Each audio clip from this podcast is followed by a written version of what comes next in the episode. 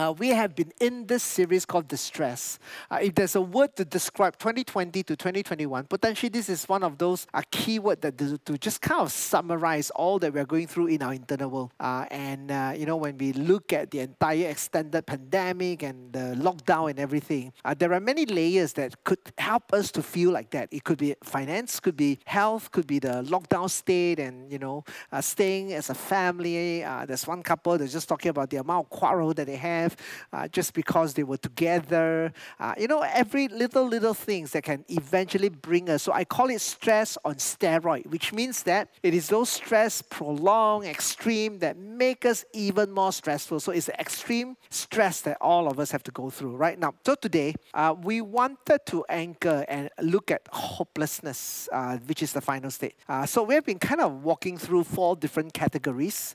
The I call it the four areas of mental health, uh, mental health or mental stress, isolation, loneliness, anxiety, worry, stress, anger, and hopelessness, and potentially the loss of identity. are just a natural flow uh, when you are hopeless or in that hopeless state. Uh, the goal of this series was to be able to journey with every one of you to take the church through together that we are sojourner partners together in this journey of wrestling with pandemic and trying to find purpose and trying to find hope and just allowing the different word of God and the different uh, to kind of speak into our life. Uh, the other angle to look at all of this is also we are in this situation where we wanted to help to strengthen a certain muscle for different one of us. Uh, so for those of us who are in isolation and loneliness, you know, we wanted to you to create a muscle called community.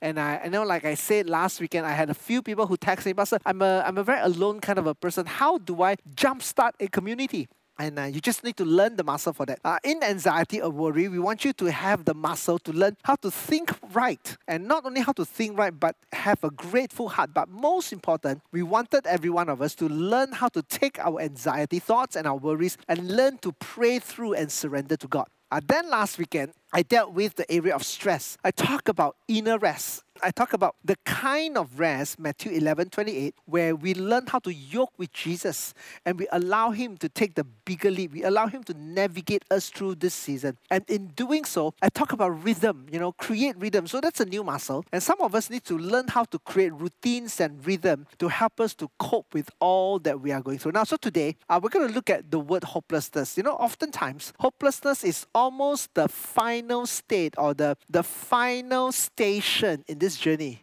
Uh, many of us begin with isolation, eventually anxiety, and then stress, and then maybe affected our character, our emotion, our behavior, anger. And then finally, we come to our final spot, uh, which is the sense of hopelessness. Okay, uh, let me just define what hopelessness is all about. Uh, hopelessness is a feeling or state of despair. Uh, it's that kind of emotion that you wrestle with, and it potentially ranges from helplessness to hopelessness. And I think there's this wide range that any one of us can fall in between there. It's an emotion characterized by a lack of hope, optimism, and passion. I was just talking to uh, someone who were depressed, and and I wanted to have a have a peek on uh, have a peek on the the diary, so to so to speak, of a depressed person. Uh, so this person kind of described a depressed state as in refusing to wake up, uh, you know, do not want to on the light in the room. In fact, if the light spoil, just let it be, and uh, and don't want refuse to see anybody, and they can stay in their room for days after days. It's only when they really need it because they ran out of biscuit or ran out of bread or whatever,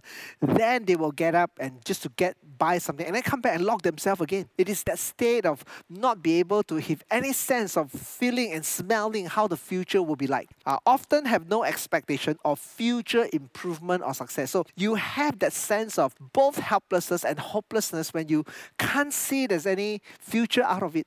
Uh, so all of us know that in this season, uh, suicidal is on the rise. Uh, but I was just reading a WHO and together with CDC kind of a report that talks about suicidal. What I found out was what was most staggering is this. Okay, in every suicidal case, there is actually 25 attempted suicide. Not even thought of suicide. I'm talking about an attempted suicide, which means that what we see in the suicidal scale is just a tip of the iceberg. That means everyone that everyone that had a suicide, there's 25 people that actually attempted, and there's another ratio out there that actually thought about it.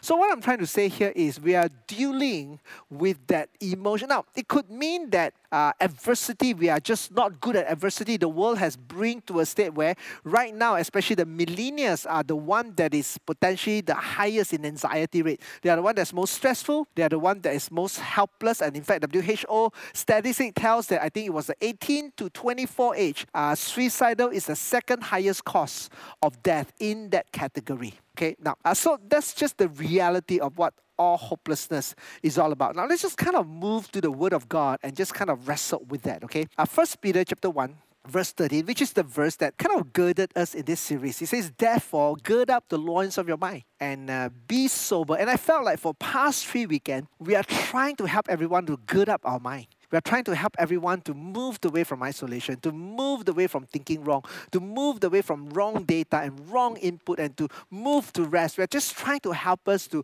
wrestle with this faculty of our of ourselves called mind and our soul, right? Trying to wrestle with that. And then Paul says, he says, rest your hope fully upon the grace that is to be brought to you at the revelation of Jesus Christ.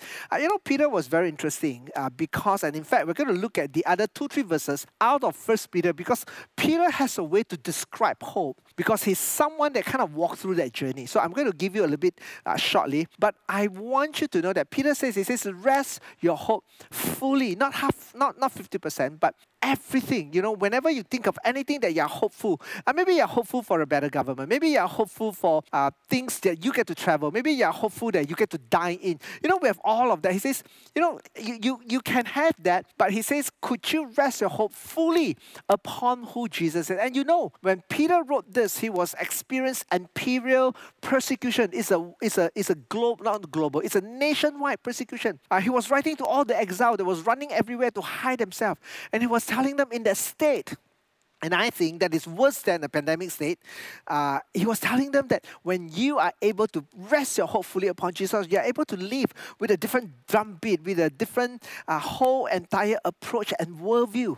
And that's what I want to bring us to that spot uh, this morning. Okay. Now, whenever we use the word hope, it can appear in three categories, and we all use the word hope at the same time. Uh, first of all, it's more like a wishful thinking. It's like I wish, you know. So, for example, you wake up in the morning, you say, you know, I hope today I can find a thousand ringgit on the road. Kind of a wishful thinking. Uh, I don't want to work. I just want to buy lottery. I hope that one day I can win.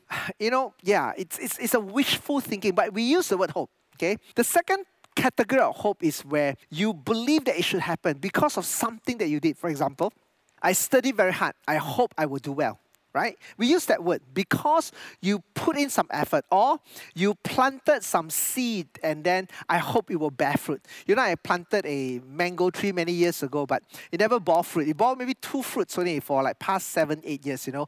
But behind my neighbor, which is Frank and Cecilia, they had a mango tree. You know, I forgot to ask their permission, but I'm sure they are fine for me to tell the story. They had a mango tree, it never bear fruit. So one day, Frank stood in front of the tree and he threatened the tree. He said, If you don't bear fruit, I'm going to cut you off. And the next year it bore an abundance of fruit. So I borrowed his scolding ability, superpower, came to my house and said, Frank, could you scold my tree or not? You know, and uh, you know, hasn't bear fruit yet, okay? But my point is this, okay? You you did something and you were hopeful, kind of hopeful that it will bear certain fruit. Why? Because you did something. But Paul wasn't dealing with the first wishful thinking or the second category where you did something. He was talking about the third category of hope where he says that I'm sure beyond the shadow of how. In fact, the Bible says that the hope is so certain, which means that Peter is dealing with a category of hope where it is not because of what you've done. It is not because how wishful you are are. It is because you know that you can pin your future and what you have done on a particular person, on a particular incident, on an event that changed the rest of history. And it is the kind of hope I'm talking about where you go all the way to eternity and bring that category of hope and appear it on where we are as human right now. So Peter described that hope in the earlier verses. First Peter chapter 1, verse 3. Let me just kind of read that verse, okay?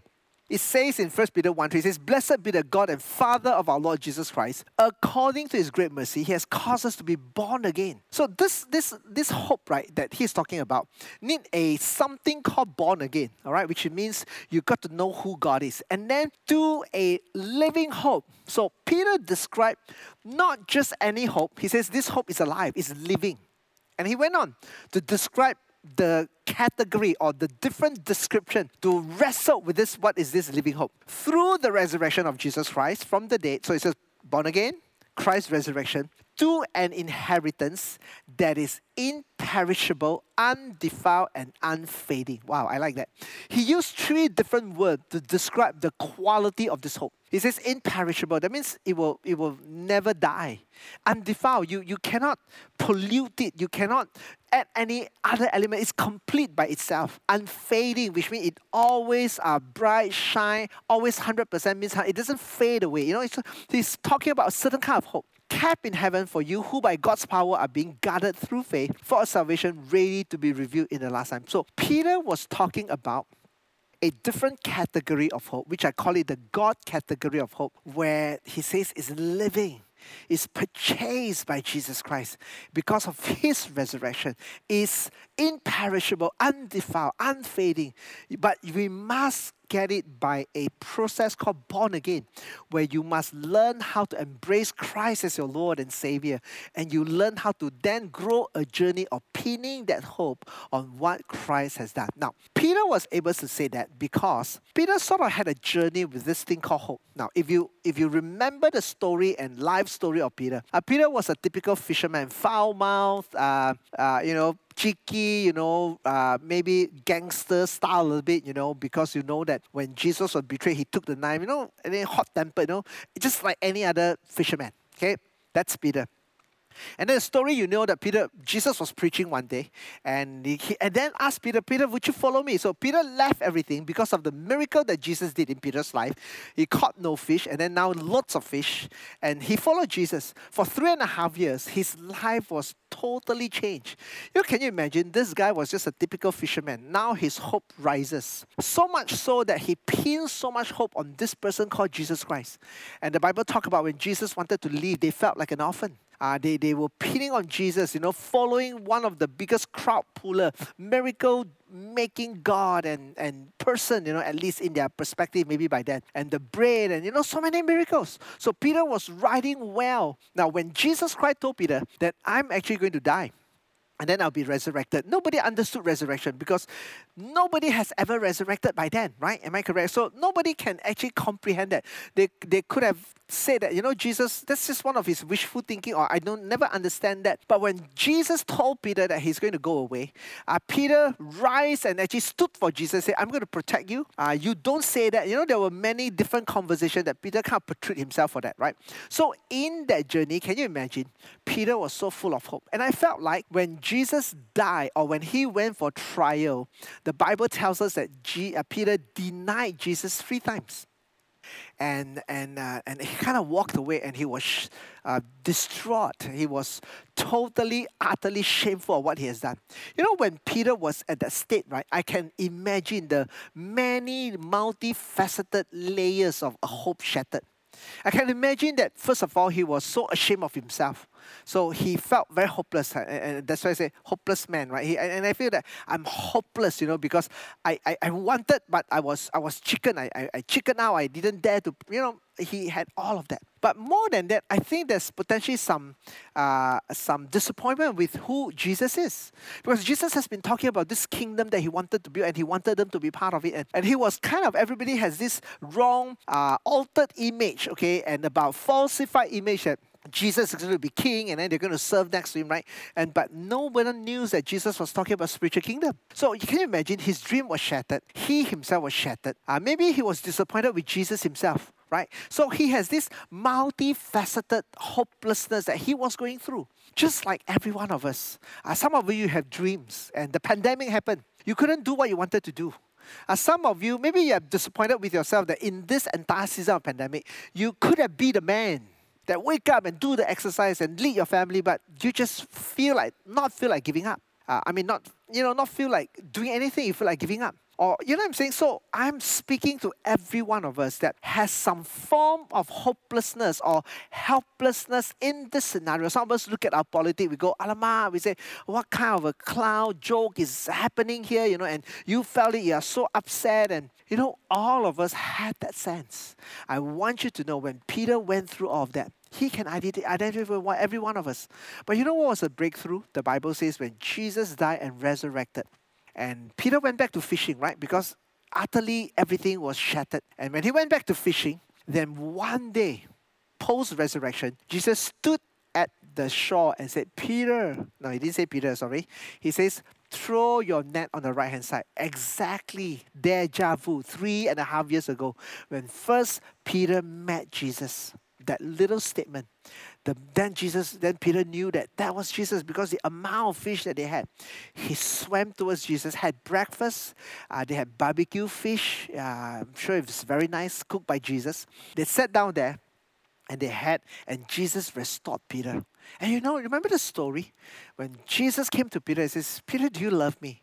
He kind of bring Peter to that born again state again. He tried to bring Peter to that encounter with God again. And with that three question, the Bible says, Jesus spoke to Peter about his future with an arm with a hope that now Peter encountered which is called the living hope.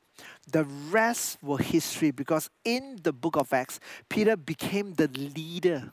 And you can see that his hope was so overflowing that even in the midst of the Bible tells us in the book of Acts, he was in prison and he was about to die. The next day, they're going to kill him. The Bible says that he slept so well that the angel need to wake him up. You know why?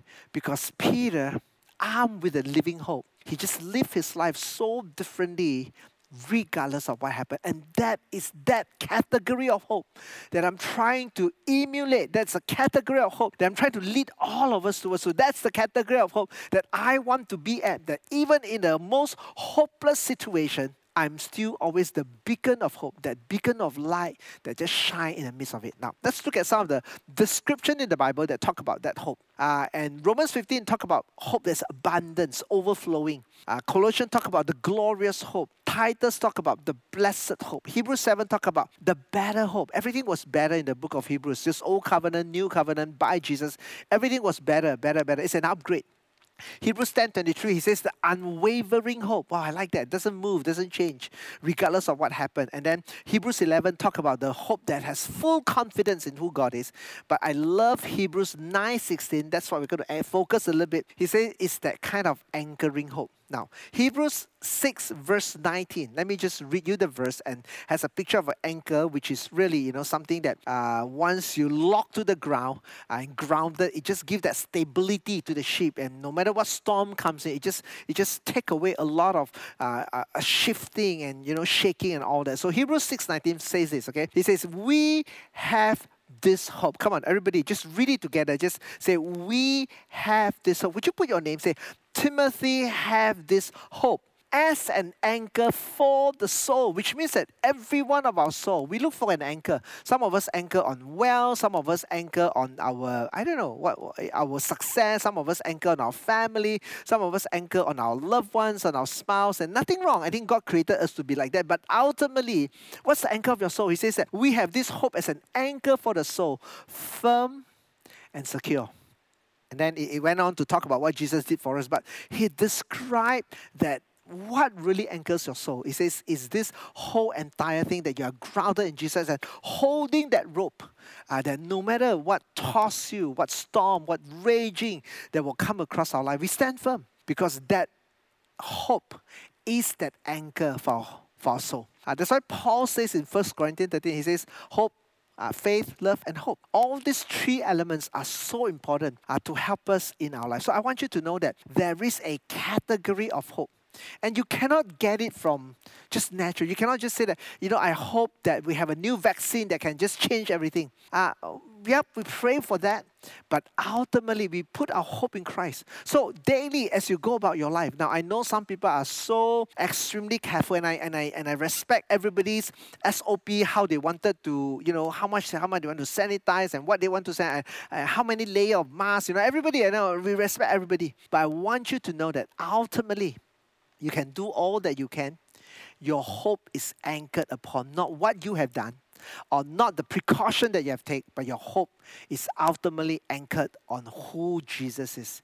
And the Bible talk about that category of living hope uh, that can absolutely change the way we live in the midst of all that we are going through. Now, it doesn't mean that uh, it doesn't mean that our our external circumstances has changed. It doesn't mean that, but it just means that we have something stronger and more at peace with what's happening. Now, I, I want to kind of shift us to talk about, uh, you know, if there is any community, if there's any one of us in the midst of a hopeless situation, be a beacon of hope or that beacon of light or that little, uh, that little thing that guide people, it has to be us.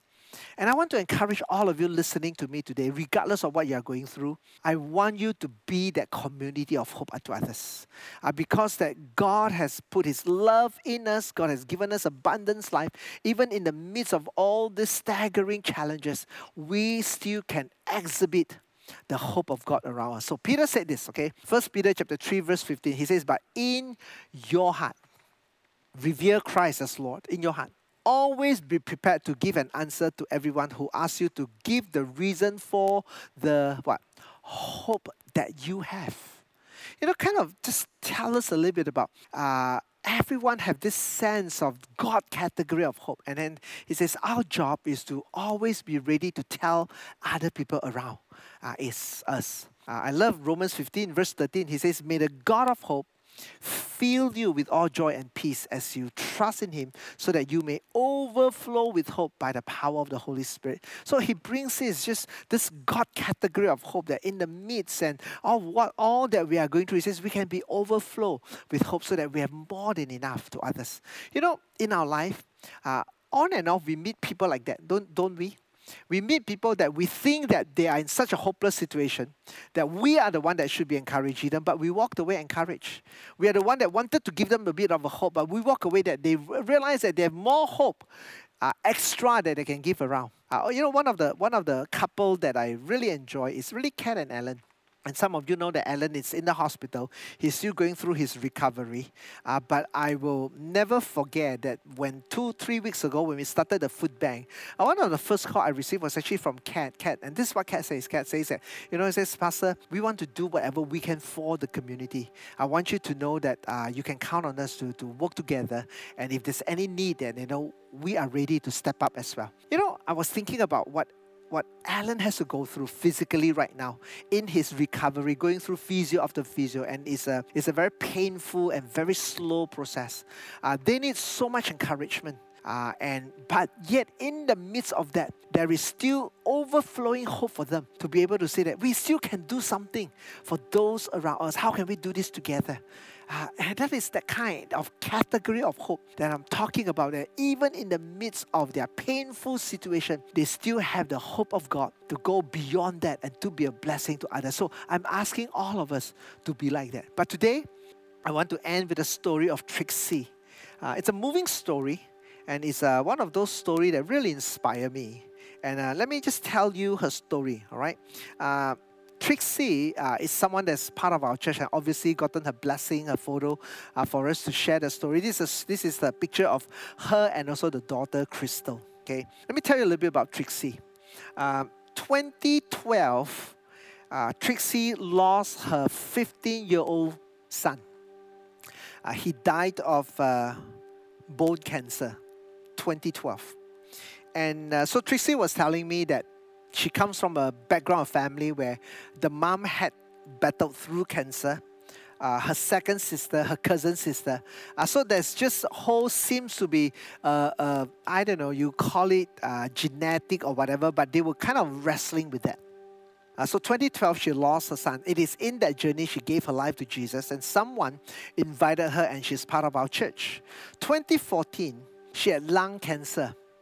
Uh, and uh, and because of that, uh, she has to remove part of her lung, and uh, she survived, and and then her life goes on. And if you know Trixie, she's a fun, uh, verb, you know, she's one of the ushers that actually always on the left hand side uh, of our aisles, and she's always there, faithfully serving.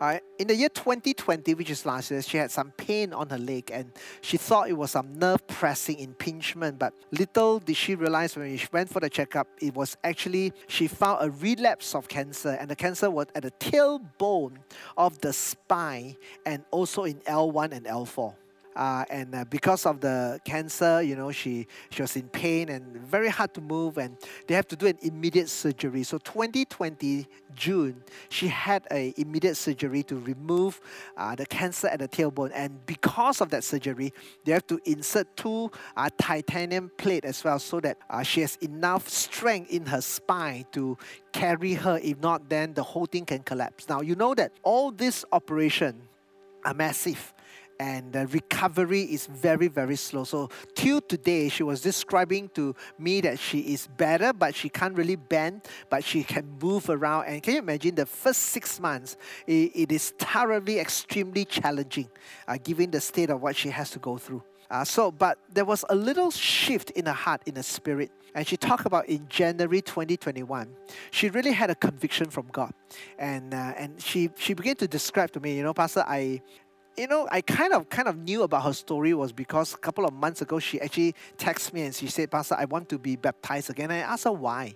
Uh, and then she kind of told me that she was living in a life that wasn't pleasing unto God. But in January 2021, she decided to go all the way with God. She decided to make a massive shift in her lifestyle, in her decision making. And she said, You know, Pastor, I was really very hopeless, helpless.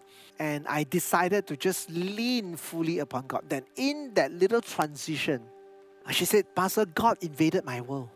Uh, the Bible that I read, I, I, don't understand why I, I all this while I don't really read the Bible. Now I read the Bible. It says every day the word of God was fresh the word God spoke to her. And she talked about Jeremiah 42, how there's one particular verse that she felt God spoke to her, God is going to deliver her. And she just went on and on and just talk about just staying in God's word, the word of God and worship and all. In fact, she said nowadays she doesn't even switch on the TV. She just immerses herself as much uh, just with the word of God and the worship of God. And not only that, and I think one of the most massive change that I want to highlight was this, that in the midst of her hopelessness, she even reached out to her friend.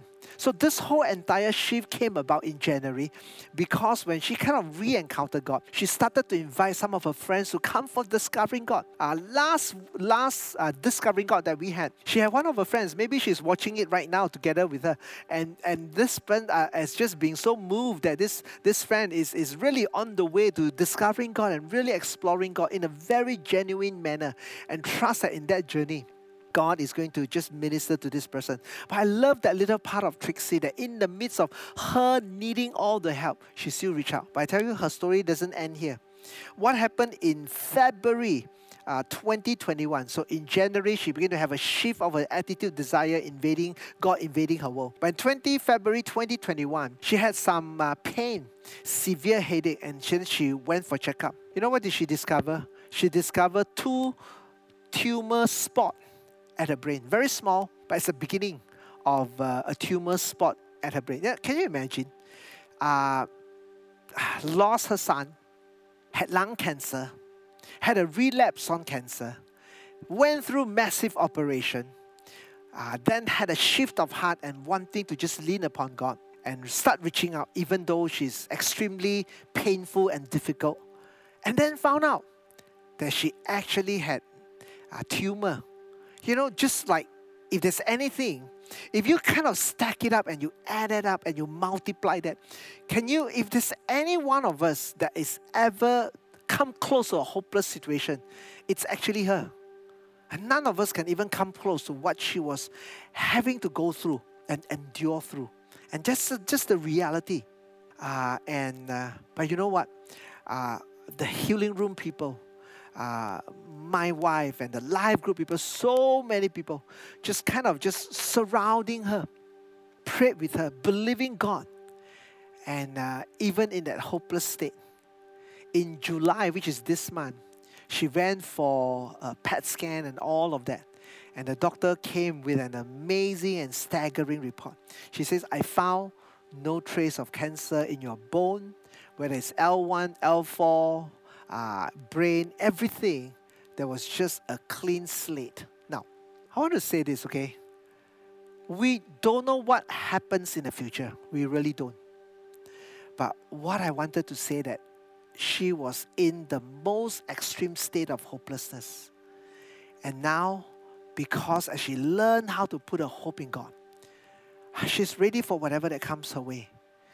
Uh, in the midst of it, we saw God's hand just turning her around uh, and, and just graciously and mercifully uh, just clearing everything so that she is where she are, regaining her health. But I wanted to tell the story because I couldn't think of anybody that has such a grim report, just year after year. And yet, in the midst of that hopelessness, there was still an overflowing of hope that she can actually reach out to others around her. And she invited a few of her friends to, came for, to come for discovery. We're believing that in this journey, some of them will get to know who God is. I just want to encourage you. This hope that Jesus, that Peter described, is a totally a different category. And that's where I hope every one of you can get to get that kind of a hope. In the midst of all the hopeless situation, you have still an overflowing of hope. I know some of you have lost your job. Uh, some of you could be in a financial crunch. But you know what? When you put your anchor on Christ, you are trusting that He will navigate you through. Uh, I know that some of the people that had COVID last week, uh, that start with an infant all the way to 80 plus year old man and a couple of different individuals in between all of them. And as far as I know, as of yesterday, connecting with different, every one of them just have a praise report that just how uh, God just anchored them and they uh, are victorious and they are gaining strength. They are better and better every day. So I just want to encourage all of you. It is this category of hope that once you get it, once you see it, you cannot unseen it. You cannot undo it. Because that hope is the one that anchors you in the midst of hopelessness. I want to pray with you. I want to pray for you well, before we take the communion. If you're someone that do not know who God is, the Bible talk about born again so that you can have the inheritance that's unshakable, unfading. That's the kind of hope that Jesus is talking about. That's the kind of hope that Peter is describing. So I want you to pray with me and just allow God to invade your soul and embrace the hope that we can have in Christ. Let's pray. God, we are so grateful to you that this morning we can come together. Just pray with me, okay? This morning, I want to surrender my life. I want the category of hope that Peter described that living hope, unshakable, unfading, can't destroy it. I pray that the hope of God, that glorious hope, anchors my soul. I'll hold on to that. No matter what surrounds me looks hopeless or raging, because that anchor of hope secures me. In Jesus' name, I pray. Amen. You know what? We're going to do communion. And uh, as we come to the table of the Lord, I want us to do it with a different spirit. Uh, and this is how I want us to do it. Uh, so, would you just get some time, gather your family, maybe take your cup and the bread together. This morning, I want a transaction to happen as we take this communion. I want us to surrender every hopelessness situation that we are at. Whether it's you're ashamed of yourself, you're hopeless with the situation, and I want us to take on the living hope that Christ can give unto us. So we're going to have that transaction as we take this communion, and then I'm going to pray a short prayer. All right, are you ready? Let's take the cup. Let's take the bread. Let's do this together. Let there be a transaction. What is earthly in exchange with what is heavenly. Let's do that.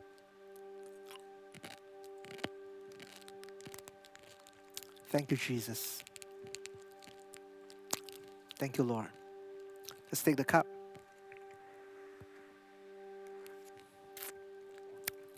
God, I just pray, let there be an earthly and heavenly transaction. Let my hopeless state my hopelessness that I feel in exchange with a living hope that is by Jesus. I pray all this in Jesus' name. Amen. Amen. God bless.